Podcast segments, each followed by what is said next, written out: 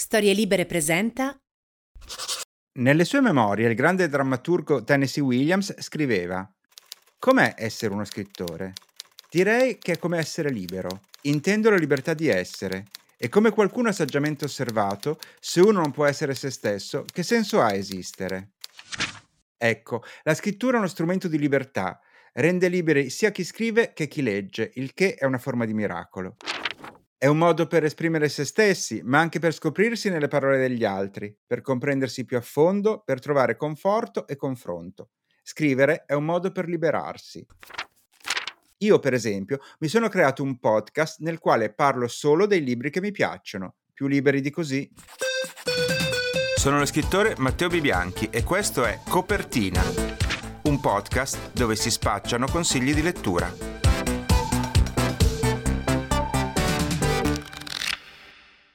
E se siete curiosi di sapere quali sono i libri che mi sono piaciuti ultimamente, ecco che capita subito, proprio a fagiolo, il momento delle mie letture in corso.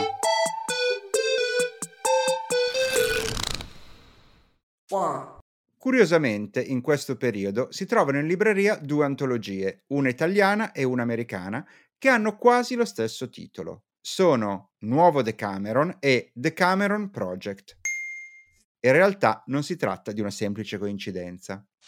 Un curioso fenomeno editoriale che è avvenuto all'epoca del primo lockdown, cioè fra il marzo e il maggio del 2020, è stato quello di un rinnovato interesse, tradotto anche in una ripresa delle vendite, di un classico del XIV secolo, ossia il Decameron di Giovanni Boccaccio. A rendere possibile questo apparentemente inspiegabile nuovo interesse collettivo era il fatto che in un modo o nell'altro il Decameron fosse una sorta di rappresentazione simbolica di quello che il mondo stava vivendo in quel momento. Come sapete, infatti, nel testo medievale un gruppo di uomini e donne si trova isolato in una casa nelle campagne fiorentine mentre in città impazza la peste. Per intrattenersi si raccontano fra loro storie in modo da rendere più piacevoli e sopportabili le giornate. Partendo da questo modello sono quindi nate le due antologie che si trovano in libreria in questo momento, ma benché lo spunto sia simile, i due progetti si sviluppano in modo molto differente. L'antologia italiana Nuovo Decameron, pubblicata da HarperCollins, si rifà direttamente al modello originale e chiede a dieci scrittori in lingua italiana di adattare alcune di queste novelle in versione contemporanea e nel libro, prima di ogni racconto, viene riportato un breve riassunto della novella boccaccesca. Autori come Barbara Alberti, Stefano Massini, Antonella Lattanzi, Michele Mari e altri danno quindi una personale interpretazione di come la medesima vicenda potrebbe svolgersi ai giorni nostri. Ecco quindi, per esempio, che la storia di Simona, accusata ingiustamente della morte dell'amante Pasquino nella novella di Boccaccio, nella versione di Michela Marzano diventa la vicenda di Saimuna, una donna somala senza documenti, impegnata come raccoglitrice di pomodori in Puglia, che deve difendersi dall'accusa di aver ucciso un collega. Oppure la storia di Pietro di Vinciolo, che nella novella di Boccaccio tradiva la moglie con un giovane amante e nella versione di Jonathan Bazzi diventa la confessione di un ragazzo allontanato dal manager del proprio compagno che nel frattempo è diventato una star della musica trap un gioco di traduzione da un secolo all'altro che potrebbe essere particolarmente interessante, per esempio, per insegnanti e ragazzi che si stanno confrontando ora a scuola, anzi in DAD, con l'opera del Boccaccio e per ribadirne l'assoluta attualità. La versione americana, intitolata The Cameron Project e pubblicata in Italia da NN Editore, invece è un progetto curato dal New York Times Magazine e raccoglie 29 racconti inediti sul tema della pandemia. Gli autori coinvolti vanno da nomi affermati come Margaret Atwood, Colm Toybin, Rachel Kushner, a nuovi promettenti giovani autori americani, fino a una serie di autori internazionali di fama come Edgar Queré, Alejandro Zambra o il nostro Paolo Giordano. Trattandosi di autori di provenienza così varia, ovviamente il ventaglio dei temi trattati è molto ampio. La cosa che ho trovato più interessante è proprio la varietà dei punti di vista dai quali vengono raccontati gli effetti della pandemia come nel delizioso racconto del giovane Matthew Baker, in cui una numerosa famiglia americana è costretta a convivere nella stessa casa e ritrova una forma di comunicazione intergenerazionale attraverso il cibo. O come due ex fidanzati che si ritrovano ad avere di nuovo rapporti sessuali con lo spettro della pandemia che incombe nel racconto della canadese Mona Awad. o la convivenza forzata e spigolosa tra un figlio e il compagno della madre, raccontata da Paolo Giordano. Ho trovato entrambi questi esperimenti letterari molto interessanti e soprattutto mi hanno fatto capire una cosa. Fino a poco tempo fa, a qualcuno che mi chiedeva cosa mi sarebbe piaciuto leggere sul tema della pandemia, rispondevo che l'ultimo dei miei desideri, dopo un anno di questo tipo, era leggere qualcosa che me lo raccontasse di nuovo. In verità, con le loro impostazioni a metà strada fra l'esperimento letterario e l'analisi della realtà, queste due antologie mi hanno fatto capire che non è il tema a interessarmi, ma, come sempre, il modo imprevisto in cui viene svolto. Two. Raramente nello spazio delle mie letture mi occupo di bestseller e non per snobismo, ma per la semplice consapevolezza che i bestseller stanno già in classifica, se ne parla ovunque, ne traggono film e serie tv, per cui non è necessario il mio appoggio. Il bestseller di cui vi parlo oggi però rappresenta invece un caso molto particolare. È un libro francese e in patria ha venduto oltre un milione di copie e si tratta chiaramente di una cifra esorbitante per un paese singolo. Ma allo stesso tempo ha vinto il Goncourt, che come sappiamo è il più prestigioso premio di Francia, l'equivalente al premio Strega per intenderci, e ovviamente questo tipo di premi mirano a riconoscere una qualità letteraria molto alta, non tanto la commerciabilità o il successo in termini economici di un libro. Ogni tanto però evidentemente le due cose si trovano a coincidere. Abbiamo anche noi esempi simili, come La solitudine dei numeri primi di Paolo Giordano, che abbiamo citato poco fa, che è stato contemporaneamente un enorme successo commerciale e anche un premio strega, ben rappresentando uno di quei rari casi in cui qualità letteraria e gusto del pubblico coincidono. Il bestseller che vi voglio raccomandare è L'anomalia di Hervé Letellier, tradotto da Anna Delia e pubblicato in Italia dalla nave di Teseo. Della trama di questo libro però vorrei dirvi il meno possibile, anzi vi do anche un suggerimento. Se sceglierete di leggerlo, ignorate assolutamente quello che c'è scritto nella seconda di copertina, perché vi rovinerebbe la sorpresa. È una di quelle scelte editoriali, a mio avviso, criminali, perché svela nelle prime righe della bandella quello che è il colpo di scena fondamentale del libro. Proprio per evitare di fare lo stesso, vi dico semplicemente che nelle prime 140 pagine del romanzo vengono presentati i suoi protagonisti in capitoli singoli separati, nei quali il lettore incontra personaggi che vivono in America, che vivono in Francia, ma anche in Africa, e apparentemente non riesce a capire perché l'autore ci stia raccontando le loro vite. Ciò che unisce le loro esistenze si svela in realtà solo a pagina 145 e quando arriva a quella rivelazione è veramente sconvolgente, un'idea narrativa davvero geniale. L'anomalia è allo stesso tempo un thriller e una meditazione di ordine filosofico e religioso, nonché un grande intrattenimento. Tradotto in 34 paesi e con l'inevitabile serie TV già in preparazione, è un libro che si apprezza sia per l'originalità della storia che per la caratterizzazione perfetta dei suoi personaggi e l'eleganza innegabile della scrittura, tra elementi che non è davvero frequente incontrare nello stesso testo. Ma adesso, come dicono i presentatori che non sono in grado di passare da un argomento all'altro, voltiamo pagina. Fidati di chi ne sa.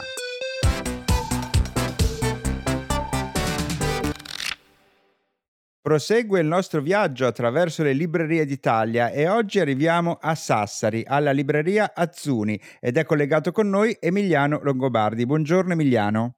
Buongiorno, ciao Matteo, ciao a tutti. Allora Emiliano, comincia con raccontarci come sei diventato libraio. Assolutamente per caso. Eh, sarebbe dovuto essere un lavoro eh, stagionale una volta diplomato. Io mi sono diplomato a luglio del 91, a settembre del 91 ho avuto questa proposta, sarebbe dovuto durare due mesi il lavoro, invece a settembre farò 30 anni. Ma chi ti ha fatto la proposta? Il, immagino il proprietario. Il vecchio proprietario della libreria che quel, eh, già da un 7-8 mesi, 9 mesi aveva assunto mia mamma, ha proposto anche a me in vista della stagione scolastica, poi invece ci sono rimasto, eh, poi nel, questo nel eh, 91, poi nel 93 la prese in gestione mio padre e poi poco prima che morisse mio padre nel 96 l'ho presa in gestione io e poi l'ho acquistata nel 2005 e comunque sono, ripeto, a settembre farò 30 anni da libraio. Quindi diciamo anche una, eh, è diventata un'attività di famiglia eh, in questo senso. Sì, letteralmente. Assolutamente, da, ci abbiamo lavorato tutti, adesso ci lavora anche mio fratello occasionalmente, però anche mio fratello fa parte della squadra. Si chiama Libreria Azzuni. Che cosa vuol dire questo nome? È un nome sardo? Io non non lo conosco. Sì, viene da Domenico Alberto Azzuni, al quale è dedicato il liceo classico che abbiamo qua vicino, al quale è dedicata anche una piazza, al quale è dedicato anche una scuola guida, un, un centro commerciale di qualche anno fa. Era un giurista del Settecento, un giurista sardo del Settecento. La tua libreria ehm, oltre che vendere libri di narrativa e scolastica, vende però anche fumetti. Che che cosa significa essere libraio di narrativa e di fumetti? Cioè, che differenza c'è rispetto agli altri librai? Mhmm, c'è una grande differenza perché cambia anche se adesso le le cose si stanno un po' appiattendo da da quando i fumetti si sono diffusi tantissimo anche nelle librerie generaliste, nelle librerie di varia, però c'era una forbice anagrafica enormemente ampia prima, soprattutto perché i fumetti maggiormente venduti nelle librerie specializzate, prima appunto che i fumetti apri ehm, venissero accolti in tutte le librerie, era, mhmm, di ragazzini, di ragazzini dai 10, 11 fino ai 17 anni, che è una fascia di età che quasi manca invece nelle librerie, perché diciamo che intorno ai 14, 15 anni si dice che i ragazzi smettano di leggere e poi riprendono a farlo in età più più adulta, mentre continuano a leggere i fumetti. Quello che dici è vero perché ce l'hanno confermato diversi librai anche nelle interviste passate, cioè che è facile, ehm, anche, ehm, parlare di lettura e avere dei dei lettori giovani giovanissimi, cioè dei bambini, ehm, così come è facile avere dei dei clienti adulti, ma c'è proprio una specie di di gap che riguarda, diciamo, il periodo dell'adolescenza dove questi, mhmm, ragazzi scompaiono letteralmente dalle librerie. Ecco, nel tuo caso invece mi sembra di capire che ehm, che questo salto non esiste. È quasi il contrario. No, è proprio il il nostro pubblico di riferimento ha un'età che va dai 15 ai 25 anni, ecco. Il grosso del nostro pubblico è quello. Infatti vorrei qualche qualche adulto in più non mi dispiacerebbe. Ma, ehm, il fatto che vengano per i fumetti, ehm, significa poi che pos diventano anche interessati alla lettura in generale o sono proprio 2 pubblici separati, proprio 2 fruizioni diciamo separate? Allora guarda, la adesso sembrerà che la prendo lontana, ma in realtà no. Nel 2010 ho aperto il primo settore di narrativa, l'ho dedicato al giallo, quindi era un'ulteriore specializzazione. Eh, trattavo pochissimi romanzi, pochissima varia, limitatamente magari a qualcosa di sardo oppure un po' alla classifica, ma in maniera eh, davvero marginale, perché fino al 2010 il, noi vendevamo prevalentemente libri scolastici, testi universitari e fumetti, però avevo deciso di allargare e eh, avevo invitato Paola Barbato, che è una delle colonne di, di Landog, uno dei fumetti più letti d'Italia, che è anche una bravissima, grandissima scrittrice di thriller. E ho detto, quella potrà essere l'occasione per unire i due tipi di pubblico, quelli che eh, leggono fumetti che seguono eh, soprattutto di Landog, quindi già un panorama molto vasto, e gli amanti del thriller che nel settore del, del, della varia è il genere in assoluto più seguito. Ecco, diciamo che ho, ho, ho imparato che le cose non stanno molto, eh, molto così, eh, però è servito tantissimo a capire in che direzione volevo andare. Eh, ed è quella la direzione nella quale ho continuato a eh, muovermi. Nel, qualche anno dopo, nel 2015-2016, adesso non mi ricordo bene, abbiamo inaugurato nel frattempo abbiamo, ci siamo allargati ancora di più alla, alla, varia, però poi ci siamo focalizzati nel 2015-2016 ehm, sulle piccole case editrici. Abbiamo aperto un settore dedicato alla piccola e media editoria indipendente.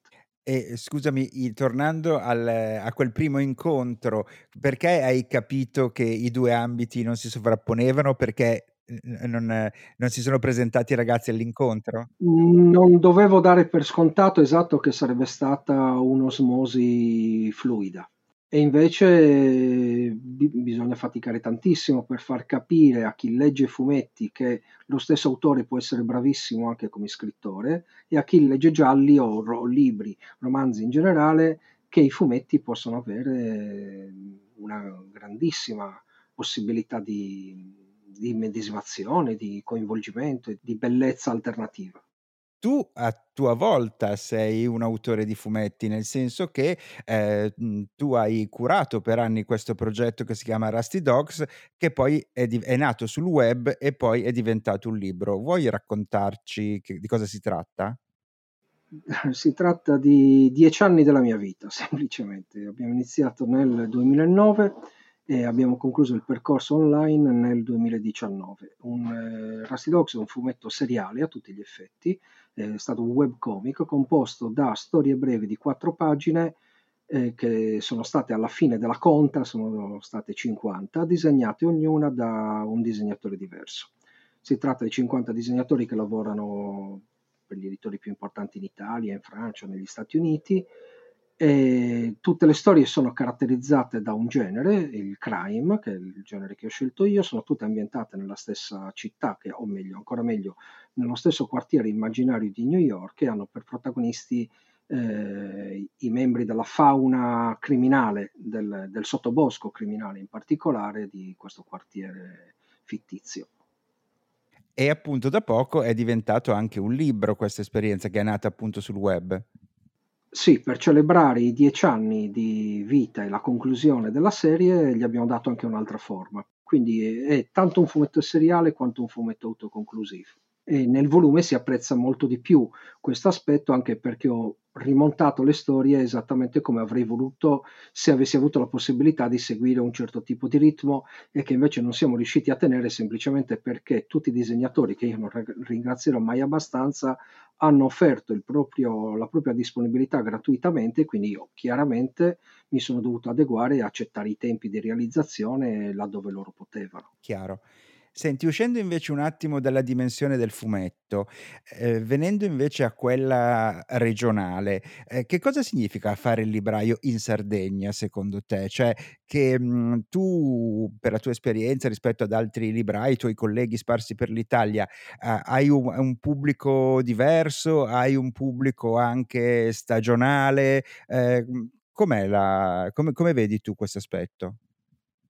Allora, Ehm, fare il libraio in Sardegna è esattamente come farlo fuori. Questo proprio grazie al confronto costante che ormai da dieci anni ho con tantissimi colleghi, eh, sia nell'ambito del fumetto sia nell'ambito delle librerie di varia. La mia libreria è una libreria di varia a tutti gli effetti, anche se è specializzata in 3-4 settori in particolare.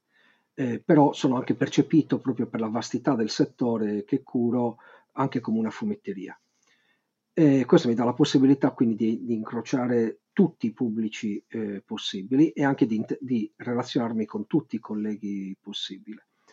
E da questo punto di vista non cambia, non cambia granché. Le difficoltà ci sono nel momento in cui una libreria come la mia, come tante altre, quasi tutte, quelle che cercano di andare oltre la vendita del libro, prova a organizzare degli eventi e qua i problemi sono relativi ai costi. Per noi i costi sono estremamente più alti perché per far venire qui un autore non possiamo permetterci semplicemente di rimborsargli, che ne so, il prezzo del biglietto del treno o del, dell'autostrada e della benzina, ma c'è sempre un aereo o una nave da, da prendere. Quindi questo complica non poco le cose.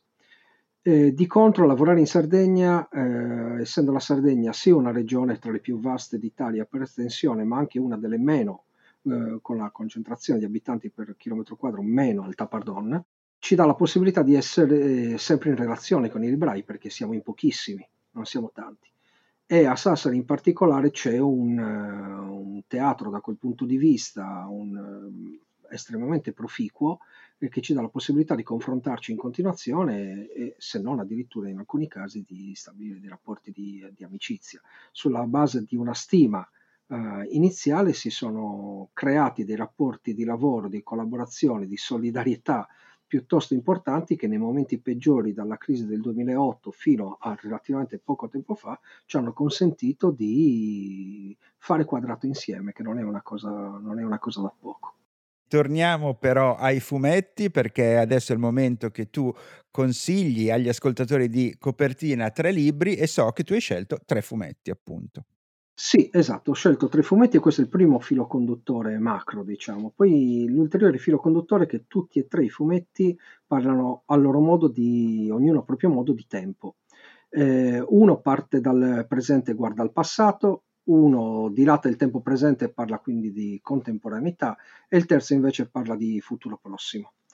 Il primo è Ruby Falls, eh, di Anno Senti e Flavia, Flavia, Biondi, edito da Bao Publishing. Anno Senti è una delle più grandi sceneggiatrici, una, un'autrice di grandissimo livello, che è conosciutissima soprattutto in ambito supereroistico per, per un suo ciclo storico di un supereroe amatissimo come Daredevil, però è anche una scrittrice che ha scritto fumetti anche non di genere e Flavia Biondi è una delle autrici italiane più promettenti in assoluto, eh, che ha già pubblicato un paio di libri proprio con, con Bao. Si sono trovate in questo connubio anomalo che unisce due continenti, in questo Ruby Falls che apparentemente è eh, un semplice thriller, ma ehm, riesce a raccontare tanto altro. Ruby Falls è il nome del, del, paesino, delle vicende che hanno per protagonista Lana, che è una giovane donna che si trova in un momento di smarrimento, non ha una direzione ben, ben precisa,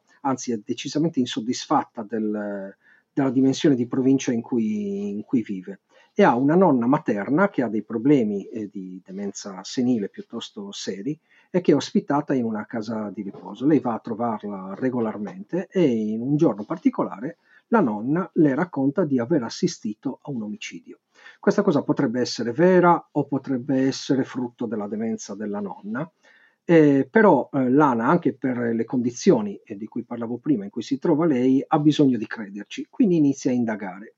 Con tutto che sia i familiari, la mamma con la quale ha un rapporto molto conflittuale, che il padre eh, sia la sua compagna, eh, Blair, che è una, un'acrobata, eh, cercano di farla desistere, ma lei ha bisogno di credere in qualcosa e cerca di andare a fondo. Però in, eh, quando un, qualcuno cerca di scoperchiare dei, dei, vasi che sono rimasti interrati per più di mezzo secolo in una dimensione di provincia, è facile che dia fastidio a qualcuno e questi fastidi si trasformano anche in rischi concreti per l'incolumità tanto di Lana quanto della sua compagna. Quindi su questo intreccio thriller, quello che a me è piaciuto in particolare, oltre ai disegni di Flavia Biondi che sono veramente molto belli nella loro sintesi, è il, il lavoro che fa su tre generazioni, il conflitto che si instaura eh, su tre generazioni femminili, che sono quelle di Lana, la giovane donna, la mamma e la sua nonna materna.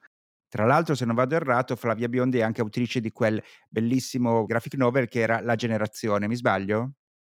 No, no, assolutamente. L'altro poi che ha fatto oltre alla generazione, la giusta misura, sempre per Bao. Ah, ok, me lo, me lo ricordavo. Beh, quali sono gli altri due?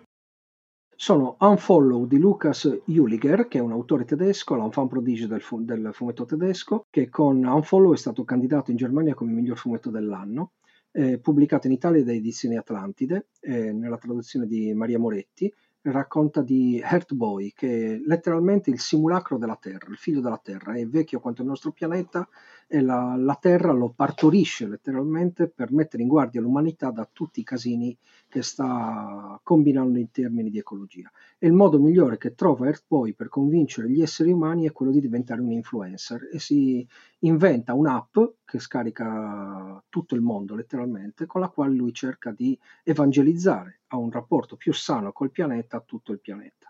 Il problema è che eh, la pervasività della tecnologia e eh, il punto forse di non ritorno che abbiamo raggiunto potrebbero complicare le cose e questo è il cuore del, del bel romanzo di Lucas Uliger. Il terzo e ultimo libro è invece Un lungo cammino eh, di Samuel Davetti, Lorenzo Palloni e Francesco Rossi, edito da Mamma Aiuto, che è un collettivo di fumettisti italiani che quest'anno compie dieci anni, quindi tanti auguri perché una delle realtà più importanti e nuove, eh, migliori che abbiamo in, in Italia. Un lungo cammino è ambientato nell'Italia del futuro e nell'Europa del futuro. È un'Italia e un'Europa in cui la popolazione è divisa in città-stato che di fatto determinano una divisione in caste tra chi sta dentro e chi sta fuori dalle mura, fra chi ha e chi non ha. Una divisione che eh, non è soltanto spaziale ed economica, ma anche morale. Chi sta fuori è visto non solo come un ribelle, ma anche e soprattutto come un terrorista. E in questo contesto eh, Alec è un bimbo che viaggia in aereo con i genitori per raggiungere i nonni a Parigi, solo che l'aereo precipita e lui sembra essere l'unico a sopravvivere e viene eh, aiutato da Ivan, un adulto di mezza età che pur riluttante, decide di accompagnare il ragazzino a Parigi, intraprendendo quello che è un viaggio pericolosissimo e che sarà soprattutto per entrambi un viaggio di crescita e maturazione personali. Quello che mi piace di questo romanzo è l'innervatura tematica, ossia al di là dell'impianto avventuroso, cosa ci rende padri e cosa ci rende figli? La biologia è sufficiente o è anche una questione di scelte? Un libro veramente bellissimo, un piccolo gioiello. Allora io ti ringrazio Emiliano per questi consigli che mi sembrano tutti e tre molto interessanti, anche molto vari tra di loro e ti faccio in bocca al lupo sia per la tua attività di libraio che per quella di fumettista. Grazie Matteo e in bocca al lupo per Copertina che seguo dall'inizio. Sono contento. Ciao Emiliano, ciao. Ciao e ciao a tutti, grazie. E ora passiamo al nuovo caposaldo di questo podcast, il momento dedicato ai traduttori. Altre voci, altre stanze.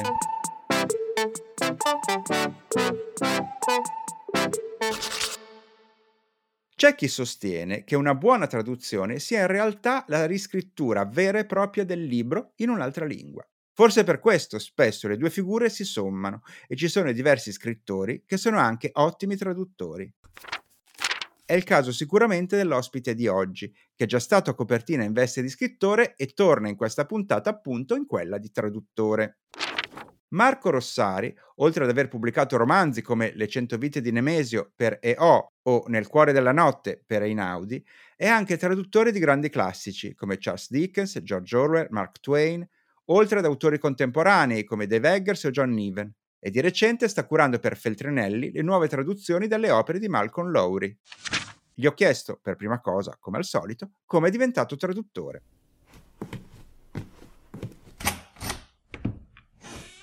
Allora, sono diventato traduttore per colpa, come sempre, ahimè, di, di Bob Dylan. Eh, sono vecchio e all'epoca non c'era internet, non c'era questa cosa che adesso è inimmaginabile e quando ascoltai il primo disco trovato a casa dei miei genitori, Free Willing, eh, non capivo assolutamente niente di quello che diceva e quindi eh, cominciai a provare a trascrivere questa voce di sabbia di colla, come la definiva Bowie, questo raschio, questo raglio a volte eh, nasale e, e, e, a cercare di trasformarlo in una frase in inglese e poi, secondo passaggio, a, a tradurlo. E quindi ricordo questa quest'estate in cui mi mettevo a fare queste cose invece di fare cose più edificanti come andare a rompere a fiondate i vetri dei vicini, io me ne stavo seduto in una scrivania a cercare di portare in italiano i testi di un, di un cantante che avevo appena scoperto per certi versi e, ehm, e poi quella forma mentis, quella mm, voglia di, di, adeguare l'inglese all'italiano, di portare la lingua in qua, di compromesso, di diplomazia, di amore per la lingua, eccetera, in fondo nasce da quella prima scintilla. Alla richiesta di scegliere un solo libro da consigliare fra quelli su cui ha lavorato, Marco non ha avuto esitazioni e ha risposto così. Il libro che mi sento di consigliare è La città dei ladri di David Benioff, pubblicato da Neri Pozza e adesso reperibile nella collana economica chiamata Beat. Eh, l'ho tradotto 7-8 anni fa, se non ricordo male, forse 10. È una storia formidabile, semplicissima, bellissima. Eh, nella San Pietroburgo, anzi Leningrado, assediata dai nazisti durante la seconda guerra mondiale, mh, due personaggi scombinati finiscono nei guai e si fanno arrestare. Uno è un disertore, l'altro è un ragazzino che ha commesso un furtarello. Eh, vengono portati al cospetto di un generale che dovrebbe condannarli a morte e invece dice loro una cosa, lui ha una figlia molto viziata che vuole a tutti i costi una torta nuziale perché deve sposarsi e, mm, e quindi loro devono procurargli per avere salva la vita 12 uova che sono irreperibili a causa dell'assedio e quindi li manda in giro per San Pietroburgo a cercarle. È un inizio da, da fiaba e si scatena un'avventura picaresca tra cannibali, prostitute, personaggi strambi. Bellissimo, perfetto. Ho anche uno splendido ricordo personale perché Ho brigato in tutti i modi quando Benioff è venuto in Italia per uscire a cena con lui perché speravo ci fosse, fosse accompagnato dalla sua splendida moglie hollywoodiana, un'attrice hollywoodiana. E mm, naturalmente mal me ne incolse perché invece lui arrivò accompagnato da un amico scemo che si ubriacò a morte e andò al ristorante a molestare tutti i tavoli dicendo di essere Spike Lee, ma era bianco. Grazie Marco, l'aneddoto è stupendo. Ah, per la cronaca, l'autore a cui si riferisce, David Benioff, è colui che ha scritto il celebre romanzo La venticinquesima ora, da cui è stato tratto il film di grande successo di Spike Lee. Un autore che poi ha pubblicato solo un paio di altri libri, fra cui appunto quello che cita Rossari, perché nel frattempo è diventato lo sceneggiatore principale di Game of Thrones la serie Il Trono di Spade, e suppongo anche che questo l'abbia fatto diventare multimilionario, mentre la moglie hollywoodiana che Rossari sperava di incontrare era l'attrice Amanda Pitt. Così la vostra curiosità è appagata, perché lo so che ve lo stavate chiedendo. E noi intanto siamo arrivati agli... Sgoccioli! Lo scrittore ospite di oggi è Gianni Biondillo, autore di diverse opere, fra romanzi, saggi e raccolti di racconti, nonché sceneggiatore televisivo. Tra i suoi romanzi, tutti pubblicati da Guanda, ricordiamo il ciclo di gialli con protagonista l'ispettore Ferraro, il cui ultimo volume, Nelle mani di Dio, è da poco in libreria. Sentiamo cosa ci consiglia Gianni Biondillo. Quando mi chiedono di consigliare un libro va a finire che consiglio sempre l'ultimo che ho letto. Vi va bene perché l'ultimo che ho letto mi è piaciuto. Marco Belpoliti, Pianura, un libro pubblicato da Inaudi. Partiamo proprio dalla copertina, la classica copertina Inaudi, bianca, uno legge Belpoliti, Pianura, poi guarda meglio e si accorge che dentro quel bianco c'è qualcos'altro, c'è un'edicola in fondo, c'è un albero e la nebbia. Questa è la foto che racconta la nebbia. È una foto inedita di Luigi Ghirri, molto bella, scelta proprio da, da, da Marco Belpoliti, che racconta in qualche modo il mistero insondabile di questa pianura padana dove lui è cresciuto. Tra l'altro Luigi Ghirri è anche presente nel libro, così come un sacco di artisti, musicisti, intellettuali che, che Belpoliti ci, ci, presenta strada facendo durante la lettura, che sono pezzi della sua storia, incontri che hanno formato la sua crescita umana. Il libro non è di facile lettura, ma non perché sia scritto, abbia una scrittura ostica, anzi Belpoliti ha una scrittura molto bella, molto limpida, ma perché non è il classico romanzo, il tipico romanzo, in un certo senso è un libro eh, dove si raccontano un sacco di cose e si incontrano un sacco di persone, ma poi alla fine sembra che non succeda mai niente, nel senso tipico del romanzo, intendo dire, no? di quell'idea di romanzo tipico che abbiamo, che ha un inizio, uno, svil- uno svolgimento, delle, dei colpi di scena, un finale. Ecco, questo non è un libro che si svolge in un tempo, in un racconto orizzontale, ma si svolge in uno spazio, in un racconto bidimensionale, tridimensionale. Pianura non è un'autobiografia, ma è una biografia sentimentale di un territorio. Eh, l'autore eh, si rivolge a un tu che, che, non ha un volto. Chi è questo tu con cui parla Belpoliti? È un amico lontano? È il suo animo profondo? È il lettore? Sono io che mentre lo leggo Belpoliti sta parlando con me? A questo tu, con una voce molto colloquiale, come se fossimo davanti a un bicchiere di vino in un'osteria, Belpoliti inizia a ricordare, racconta che cosa è diventato, ma parlando non di sé, ma di chi ha conosciuto, dei luoghi che ha visitato o dove è vissuto, fra, fra Reggio Emilia dove è nato a, fino ad arrivare a Milano dove ora vive e alla fine si costruisce una sorta di mappa, anzi lui l'ha anche disegnata nel libro, ogni capitolo tra l'altro c'è un disegnino suo, insomma degli appunti grafici, come se non bastassero le parole, no? e questa mappa sembra completa, ma forse non lo è. E allora torniamo ancora una volta alla copertina, il territorio sentimentale è stato descritto, ma cosa sappiamo alla fine per davvero dell'autore? Forse, forse Belpoliti è la nebbia della foto di Ghirri, impalpabile e indescrivibile. È un po' come la nebbia di Pascoli che nasconde le cose lontane, rendendo tutto più affascinante e misterioso. Grazie Gianni e adesso tirate fuori carta, penna, calamaio o le note dell'iPhone se vivete in questo secolo e procediamo con il riepilogo di tutti i libri citati finora. Io vi ho parlato di Nuovo Decameron, antologia italiana di Harper Collins. Decameron Project, antologia americana di NN Editore. L'anomalia di Hervé Letellier, la nave di Teseo. Il libraio Emiliano Longobardi della libreria Azzuni di Sassari ci ha consigliato tre volumi di fumetti, ossia Ruby Falls di Anno Centi e Flavia Biondi, Bao Publishing. Unfollow di Lucas Juliger, edizioni Atlantide. Un lungo cammino di Samuel Daveti, Lorenzo Palloni e Francesco Rossi, edito da Mammaiuto. Il traduttore Marco Rossari ci ha suggerito di riscoprire La città dei ladri di David Benioff, Beat.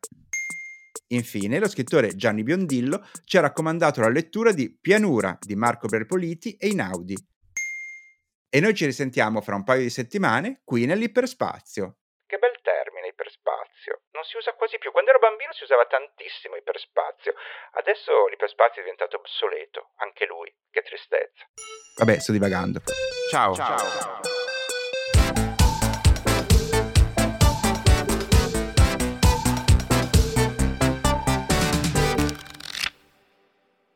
Una produzione storielibere.fm di Gianandrea Cerone e Rossana De Michele. Coordinamento editoriale Guido Guenci.